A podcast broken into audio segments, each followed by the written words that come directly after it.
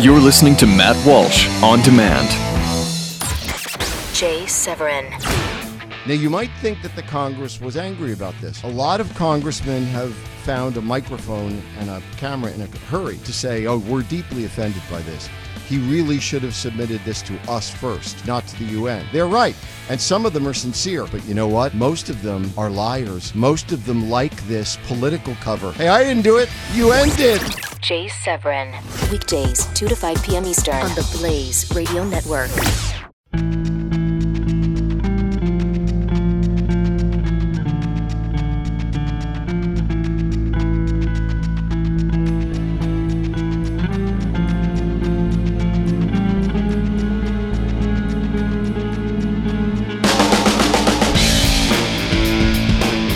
Welcome, welcome to the Matt Walsh Podcast. Thank you for being here. Thank you for listening. You know, people are weird. People are just are just strange. You know, and you realize this, especially when you do what I do for a living, because you encounter a lot of people, and, and it's even worse. You don't encounter them in person; you encounter them online, where the strangeness and the weirdness of individuals is um, it can oftentimes be magnified uh, to the nth degree. So a lot of weird and strange people out there that I uh, find myself dealing with, and this kind of relates to that. So uh, uh, a few days uh, a few days ago, uh, on my Facebook, I posted a picture of my daughter, and uh, it was a nice. It's a two year old, my two year old daughter. Her name's Julia, and it's a nice, cute picture. She's in her you know dress, and she's standing around some flowers, and she's making this very girly, excited expression and I posted the picture, and um, I joked around saying that you know she gets this expression from me because oftentimes I will stand around in fields of flowers, uh, giggling about things, you know, because that's that's any if you've ever heard me or read read what I write, that's the first thing that you think, right? You think this is a guy who oftentimes frolics in. Uh, you can picture me frolicking, right? This is a man who frolics in fields of flowers and giggles. I, that's what everyone thinks when they when they uh, think of me. So I made that joke, and then uh, somebody followed that up by doing a little Photoshop uh, photograph of taking one of my pictures of me smiling and superimposing it over a uh, field of flowers, and then taking that quote that oftentimes I giggle in fields of flowers and making a little meme of it. And I thought it was funny. So I posted the meme uh, of me giggling in a field of flowers on Facebook. And a bunch of people left comments saying, oh, this is funny, you know, whatever. Um, stupid, wh- which it is. Why is this in my news feed? Who are you? What, what is the point of it? You know, th- those kind of comments. But um, there was one in particular, and there's always someone who finds a way to make it controversial. So I got a, a comment under the picture from uh, someone named Jamie. And this is what Jamie said. Okay. Now keep in mind, this was not a political thing. This was just a picture of a photoshopped picture of me laughing in a field of flowers. And uh, Jamie said, This makes me really sad because I'm sure that to your family and loved ones, you are this guy in this picture giggly, fun daddy. But based on the things you write, I cannot help but wonder if the day were ever to come when your daughter had to tell you, Daddy, I'm a lesbian, or Daddy, I'm actually a boy on the inside and I'm transitioning to live as a male, what would she see in you then? Would she still see your unconditional love, the silliness, the safe, giggly, fun daddy? Or would she then see what you've shown the rest of us? How do you think she'll react to your posts when she's grown up with a mind of her own? And this was someone who they saw the picture of me smiling around some flowers. And this is the first thing that they thought to respond with is what if your daughter is a lesbian? Will you still love her? That's that this is just how some people think. I mean it's like I said it's strange, weird, right? I was thinking about this and I decided that I wanted to respond to Jamie not in written format because that's too much effort, but um, just to just to say it on a podcast is a lot of easy, a lot easier. So this is what I'll say to uh, you know I thought maybe, maybe this is worth actually responding to. So Jamie, um, first of all, I find it rather creepy. Some might say inappropriate. Uh, some might say profoundly disturbing that you're speculating about the sexual orientation of my two-year-old daughter. Uh, still, I, I've I've chosen to respond to you for a couple of reasons. First, it's a really great example of the polite. This is a, something that I call the polite hatefulness that usually gets a pass in our society, and I've been warning society about this for a long time. The politely hateful people, because I'm accused of being mean or rude. Uh, because sometimes I, I can be aggressive in my writing. You know, on occasion, I've been guilty of using compa- combative adjectives. Let's say, you know, I'll, I'll call something or someone dumb or evil or a liar or, uh, you know, uh, lobotomized, schizophrenic, which, um, which is, that's what I said about Azealia Banks a, a while ago. Anyway, um, and, and so I, will use these these uh, these adjectives, and, and maybe I do get a tad overly passionate at times. Uh, maybe I, I, I, go overboard. Maybe sometimes you know you don't have to call somebody dumb. But the point is, I'm upfront about those passions, even if they're overboard. Perhaps I shouldn't be insulting people, but when I feel the need, I'm honest about it. At least I insult honestly. So maybe I shouldn't be insulting you, but if I'm going to insult you, you'll know it. I'm not going to hide from it. I'm going to say, here's an insult. That's how I open up all my insults. I'm going to insult you now. That's what I say, just to make it clear. Now, but in this society, we lecture people who raise their voice or, you know, God forbid, use harsh language because we think the worst thing a person can do is yell and call someone stupid, even though, frankly, a lot of people are, you know, if not stupid, um, uh, obtuse. But what we seem to miss is that is that many times the rudest, most vindictive, most unkind remarks come in soft tones, spoken with faux sincerity and cloaked in this kind of concern and love. So, Jamie, you don't call me names here or scream at me in capital letters.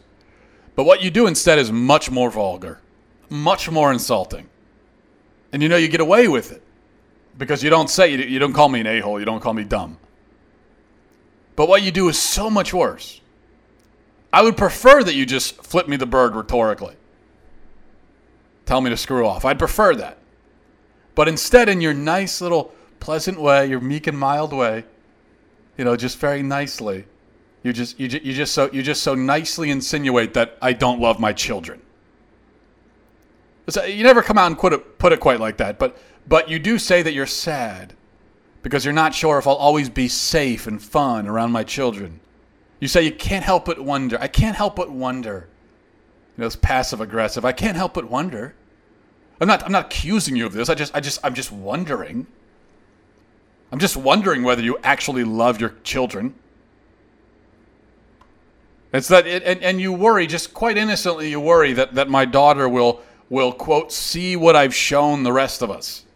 And you don't specify what I've shown everyone, but one can surmise that in your view I've shown intolerance and hatred and bigotry and so on, yada yada yada.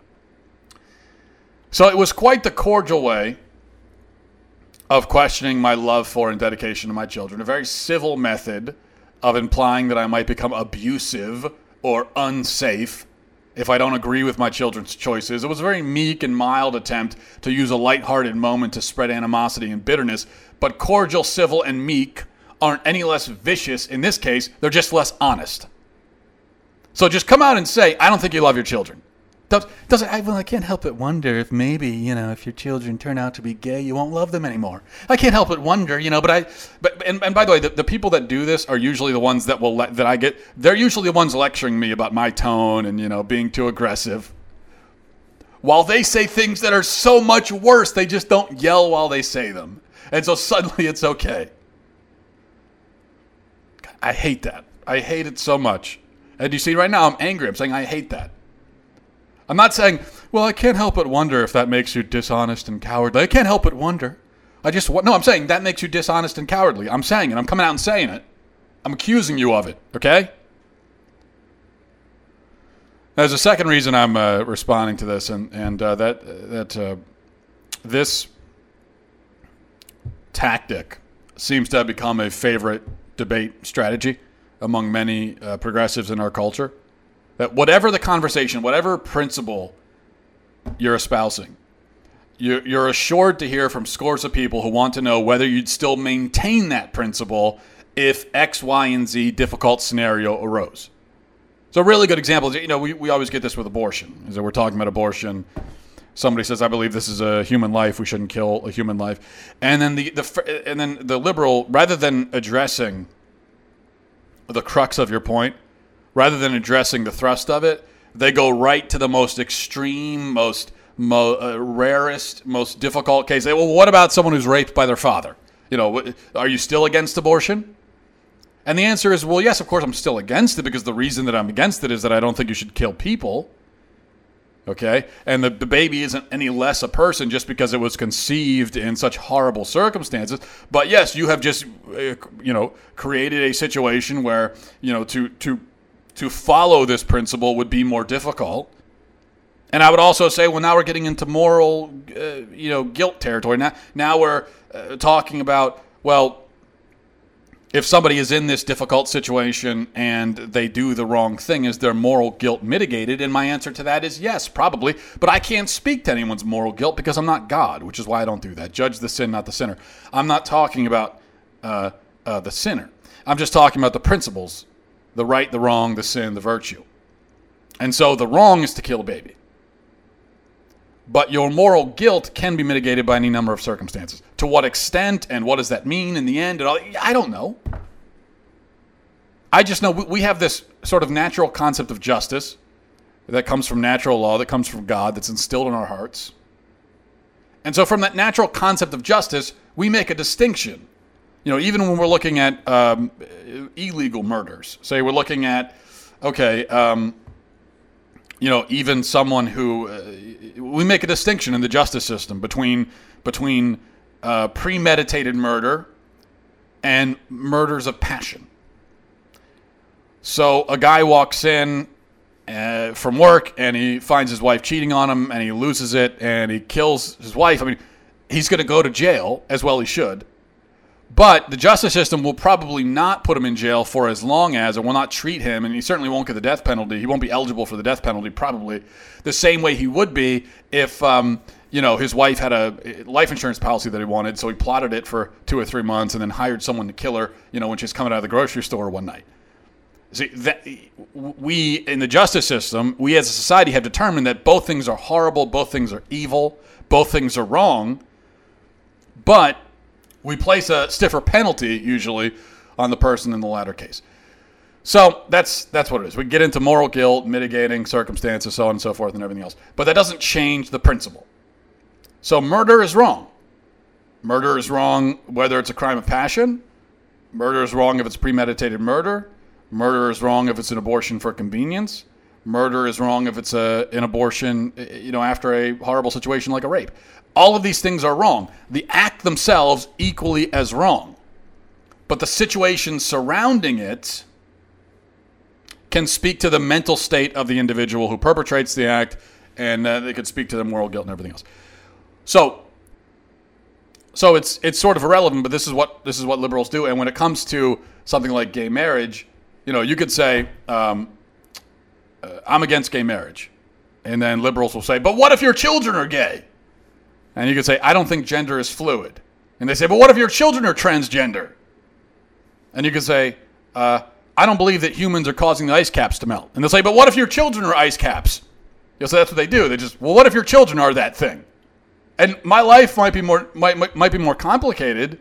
My principle's more difficult if my son or daughter grew up to be a homosexual, gender confused ice formation. But that doesn't that fact doesn't disprove my principles. So if I'm saying I'm against gay marriage and you say, what if your children are gay? Uh, I, I, think that's a, a, weird, strange, inappropriate question. But it's also, what's what difference does that make? Yes, that would create some challenges in my life. That's something I would have to deal with, something I have to pray about, something, I, you know, all these things. But, but that doesn't change what I'm saying. It's got nothing to do with anything, really. So if I'm right that gay marriage is uh, not just wrong, but impossible, if I'm right about that, I don't become less right if, you know, the, the situation all of a sudden affects me personally. And I don't become more right. You know, it's just the rightness of what I'm saying is not affected by how by how personally affected I am by the situation. But we have this weird belief in our culture that a, that, that a personal tie to an issue is a prerequisite before anyone can form an opinion about it. And this is why men are always told they can't have ideas about abortions, uh, even though men, from what I understand, are you know usually quite involved in making babies. but it's why white people are told they can't have a perspective on affirmative action or police brutality. I- I- you know, we think that like a personal bias actually makes someone a more reliable judge about the situation, but this is obviously nonsense. If anything, the person removed from the situation can be more objective and more analytical, and in fact, maybe a more reliable judge in that in that sense. That's why we don't put grieving families of murder victims on the jury during the murderer's trial. Nothing against the murder victims, but they are obviously and understandably vi- biased. So we don't put them. We might make them a you know we, the, the the prosecution might put them on stand for emotional reasons, but it it would be a great injustice to put them on the jury. Yes, they have a personal understanding of the issue, but it's too personal. They're prejudiced by it, obviously. So, how personally affected I am by any of these issues uh, is uh, irrelevant. Now, third reason I wanted to respond is to, uh, well, to respond. And I don't want to, you know, I, I get this question so often, or accusation. But what if your children are this? What if your children are that? Well, I, I just hear it so often that okay, maybe I'll maybe I'll finally answer it. And I don't want to speak in specifics. I don't want to talk about actually my own children because uh, I'm not going to involve them in this conversation. You know, I'm not going to let someone use them as a pawn in this conversation. So I'm not I'm not talking about that.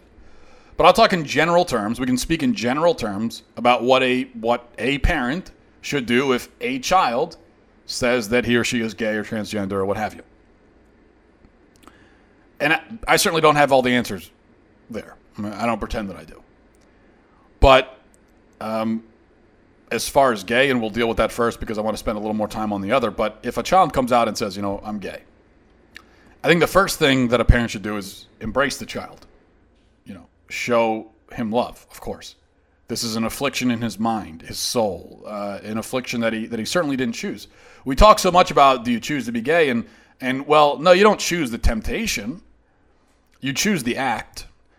Uh, you choose to identify yourself with it. So in that sense, it is a choice. But you don't choose the temptation any more than anyone chooses any temptation. And this is one thing we have to do when we're talking about, you know, homosexuality and gay marriage. You know, it's we look at it oftentimes like it's this uh, mysterious thing and it's this totally different thing and, and that's how the gay lobby wants us to look at it it's this totally different thing from other but it's actually it's a sinful temptation and the homosexual act is a sin and in that sense it's a sin like any other so we can understand it like we can understand any other it's it's different in a lot of ways like every every sin is unique in its own way but also the same in a lot of in a lot of ways as well so as far as the temptation you know nobody sits around without any urge toward a sinful thing and thinks, I wish I had that sinful urge. Nobody does that. Nobody does that. Even someone who's not a you know believer doesn't believe in sin. You know, if you don't have the urge to a thing, then you don't have the urge. So you probably won't won't do it. Now, I mean, there are times when you don't have the urge to do a good thing, and, and you still should, right? Um, so doesn't mean we should always follow our urges, but the point is, even people who don't believe in God, I think generally, uh, and even if they don't believe in the concept of sin, generally they don't participate in a sin unless they feel that temptation. And if they don't feel the temptation, they generally won't try to manufacture it. I wouldn't think. So, um, but the but the urge ends up there, you know, and everyone has their own temptations, their own sinful temptations. And for we have, we all have a lot of the same temptations a lot of times. You know, we all, we've all felt the temptation to to lie, right? We've all felt the temptation probably to uh, gluttony, uh, to sloth, um, to to wrath. I mean, we've all felt all the, the seven deadly sins. We've all felt all of them, and we don't choose to put them there. But there can be certain temptations that we're especially afflicted with, and that temptation is there. That affliction is there. I don't know why, but it is. What you choose is whether you will act upon it, whether you will indulge it. And if you do act and indulge, the temptation is strengthened, it's fed, it fortifies in your heart. So you don't choose to put the temptation there originally, but the more you act on it, the more it's strengthened. And that is a choice that you made. So the first thing I would think is to not get angry that your child is uh, has a temptation. To be tap to be happy that he told you. But then next is to communicate the truth to this child, to communicate in love, communicate that what he's feeling is a temptation, but it doesn't define him. that, that he's not actually gay. He's this is not, this is not an identity that he has to that he has to uh, assume. He doesn't have to act upon it. He shouldn't act upon it. There will be no happiness in acting upon it. Tell him that that that you'll help him fight this. And be strong and loving, but true. Offer guidance, and then you pray, of course. Maybe next you speak to a spiritual, you know, a, counselor, a, a pastor. Maybe you go to a, you know, a secular counselor. You, you know, um, although there probably aren't many that would, at this point, treat that. Uh, you know, at this point, you probably would have to go to a religious counselor. But anyway, you, you go out and you seek guidance outside of uh, outside of your family at a certain point. These are all choices that have to be made. A difficult situation, but the very basic fundamental response is not a difficult one to know intellectually because it's the same basic fundamental response you'd have anytime a child or anyone confides to you that they're struggling with a temptation. You don't tell them to indulge it. You don't, you don't make them comfortable in their sin, but, but you don't express anger and hatred at them for it, particularly, obviously, if this is your child. And you don't want to make them run away. You don't want to make them clam up and not tell you anymore. So that's that. Now, on the other thing, uh, transgender, quote unquote. First, I believe that transgender is a mental illness. People that believe they're transgender, uh, you know, they're gender confused, they're mentally ill. Now, I don't know exactly how or why it develops any more than I know or anyone knows how or why any mental illness develops. I do believe that the likelihood of a child suffering from gender confusion is severely, severely mitigated if the child grows up in a stable home, is not abused, is not subjective to, to, to traumatizing things, and is importantly given guidance on how to be themselves. But I suppose that this isn't necessarily it's a you know a mental illness, so it's not that that is not a fail safe plan. And this is the point. Um, and and this is what I would do, or what anyone would do, if somehow, despite your best efforts, your daughter comes and says, "Hey, I'm a boy inside." Of course, if they're young, you know, three years old or something, uh, then you correct them. But you don't you don't play along certainly. But you also don't need to make it a huge deal at this point. Many young children play these games. Oh, I'm a boy or whatever. You know, it's a it's a very common thing with kids. But if we're talking about an older kid, then again, you embrace them, you love them, you tell them that you know you're going to to help help them. Um, and specifically, you're going to help them accept and love and be happy with who they are. And who they are is is who they are, not who their confused mind thinks they are. Your daughter says, "I'm a boy inside." You say in so many words, "No, honey, you're not. You're not." And that's one thing I know for sure as a parent is that you, you never go along with it ever, because you keep fighting for your child. You never get to a point and say, "Ah, yeah, you're you're a boy." You never do because it's not a boy. And God didn't God didn't make your daughter into your son. God gave you a daughter, and that's your daughter, and she's a woman. She's a girl, going to be a woman. And your job is to help her embrace the beauty of that because it's such a beautiful thing. It's such a beautiful thing to either be a boy or girl, a man or woman. You know, there's, there's a beautiful thing to, to being that identity, to being ourselves. And the worst thing in the world is to reject that identity or to say, I'm, I'm going to go and find a new one because you can. So I would think as loving parents, you help them. You help them accept who they are, who they actually are. If they're a girl, you accept, help them accept that they're a girl, boy, a boy. Accept the reality of themselves, to understand what it means to be a boy or a girl. And I think this is what we're missing, I believe. And this is the problem. It's like we've forgotten that a child has to be taught how to be themselves, how to be their gender, how to be their sex. We forget that our, that our daughters have to be taught how to be women, and our sons have to be taught how to be men. This is where both parents come in. This is why it's important to have uh, parents of both genders in the house. They need to see that example. But the great tragedy, I think, and again, I'm not blaming every parent who ends up with a child who's gender confused because, as I said, you know, it's a it's a it's a mental Ill- illness, a mental issue, and uh, sometimes these things can arise uh, despite everything you've done. But I think often, often, the problem can be created or certainly vastly exacerbated, exacerbated by uh, by something the parents do or don't do. And we know this is the case because we see these stories of, you know, a child at the age of three, you know, son says, uh, "Oh, I'm actually a girl. I'm your daughter," and and and the parents just kind of give up and they say, "Okay, well then you're our daughter." And so that's a failure on the part of the parents. The parents have failed there. They failed their child. And now their child who's just going through a passing phase will grow up with this grow up with this confusion and, and this disturbance, and they have created a, a lifelong problem, probably. That's not always the case with parents, but we know that sometimes it is. And we also know, just generally speaking, take, taking quote unquote transgender out of it, that I think there's this failure in our culture to understand that, you know, uh, that just very basically, boys and girls, kids, they need guidance. They need to be taught how to be good people. They need to be taught how to, how, to, how to be virtuous people. They need to be taught how to be themselves. And a boy is not just going to know. You can't just put him in front of a TV, essentially just abandoning him in, in, in the digital wilderness and hope that he kind of puts it all together and figures out how to be a man. No, he needs that everyday, hands on, constant guidance saying, This is how you're supposed to be a man. This is what it means to be a man. That's what he needs.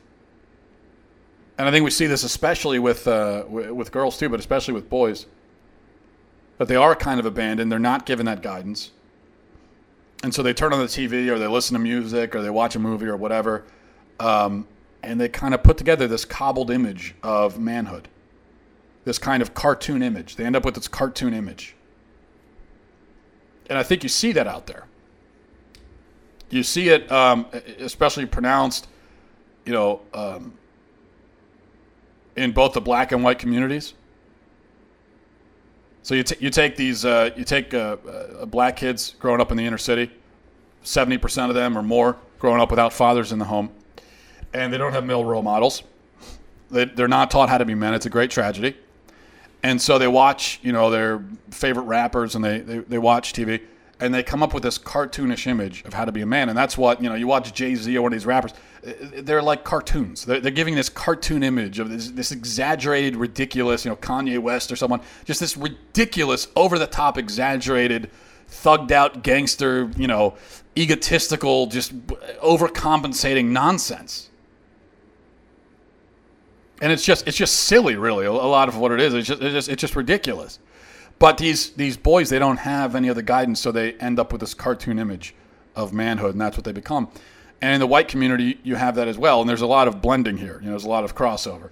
But uh, you, you have a similar thing, where you you know you also have an alarming number of of white kids that are growing up in the suburbs uh, without dads in the home, or they do have dads in the home, but the dads are you know emotionally absent, and so they don't have that guidance, and they turn on the TV and they come up with this cartoon image of what it means to be a man. And for them, you know, if they're growing up in the suburbs, usually it's going to be slightly different. They're, they're not trying to emulate thug culture usually, uh, as white kids growing up in the suburbs, but they end up with this kind of you know thing that they see on TV, which is this which is this sort of oversexed, overgrown, extended adolescent, uh, you know, frat boy number. You know, it, it just just just um, unable to commit, uh, unintelligent, unserious, and that's the image that they have of men because they aren't given the guidance. And you see a similar thing with men, obviously, uh, or women, I should say. You see a similar thing with women, not taught how to be grown women, and they come up with this cartoon image of it. So, I guess the real answer to the question is before you get to that point where your son comes and says, I'm a girl inside, or daughter comes and says, I'm a, uh, I'm a boy inside, before you get to that point, I think our job from a very early age, from the very beginning, is to show them what it means to be a man, what it means to be a woman, uh, to show them, and this is part of how they learn that, is to show them how men and women are supposed to interact. You know, to show them a loving, healthy marriage between a husband and a wife. That's what we're supposed to do. That's my plan to deal with these, um, you know, possibilities. That's my plan. I'm not saying I've I've done it perfectly, far from it, but that's that's my goal anyway. I know that that's what I should be doing. I sh- I've got a daughter and a son right now, um, and I've got to show my son how to be a man and and my wife has to show my my uh, daughter how to be a woman, and uh, we have to give them a strong and, and stable home life, which means a strong and stable marriage, and that's what we have to work towards. That's our goal. That's what that's what every day we're working on. Okay, and so that's my answer. That's my answer, Jamie, to your uh, to your incredibly inappropriate uh, and off base question. Okay, but that's going to do it for me. Um, thanks for listening, everybody. I'll talk to you next week. Akruche Salus, Godspeed.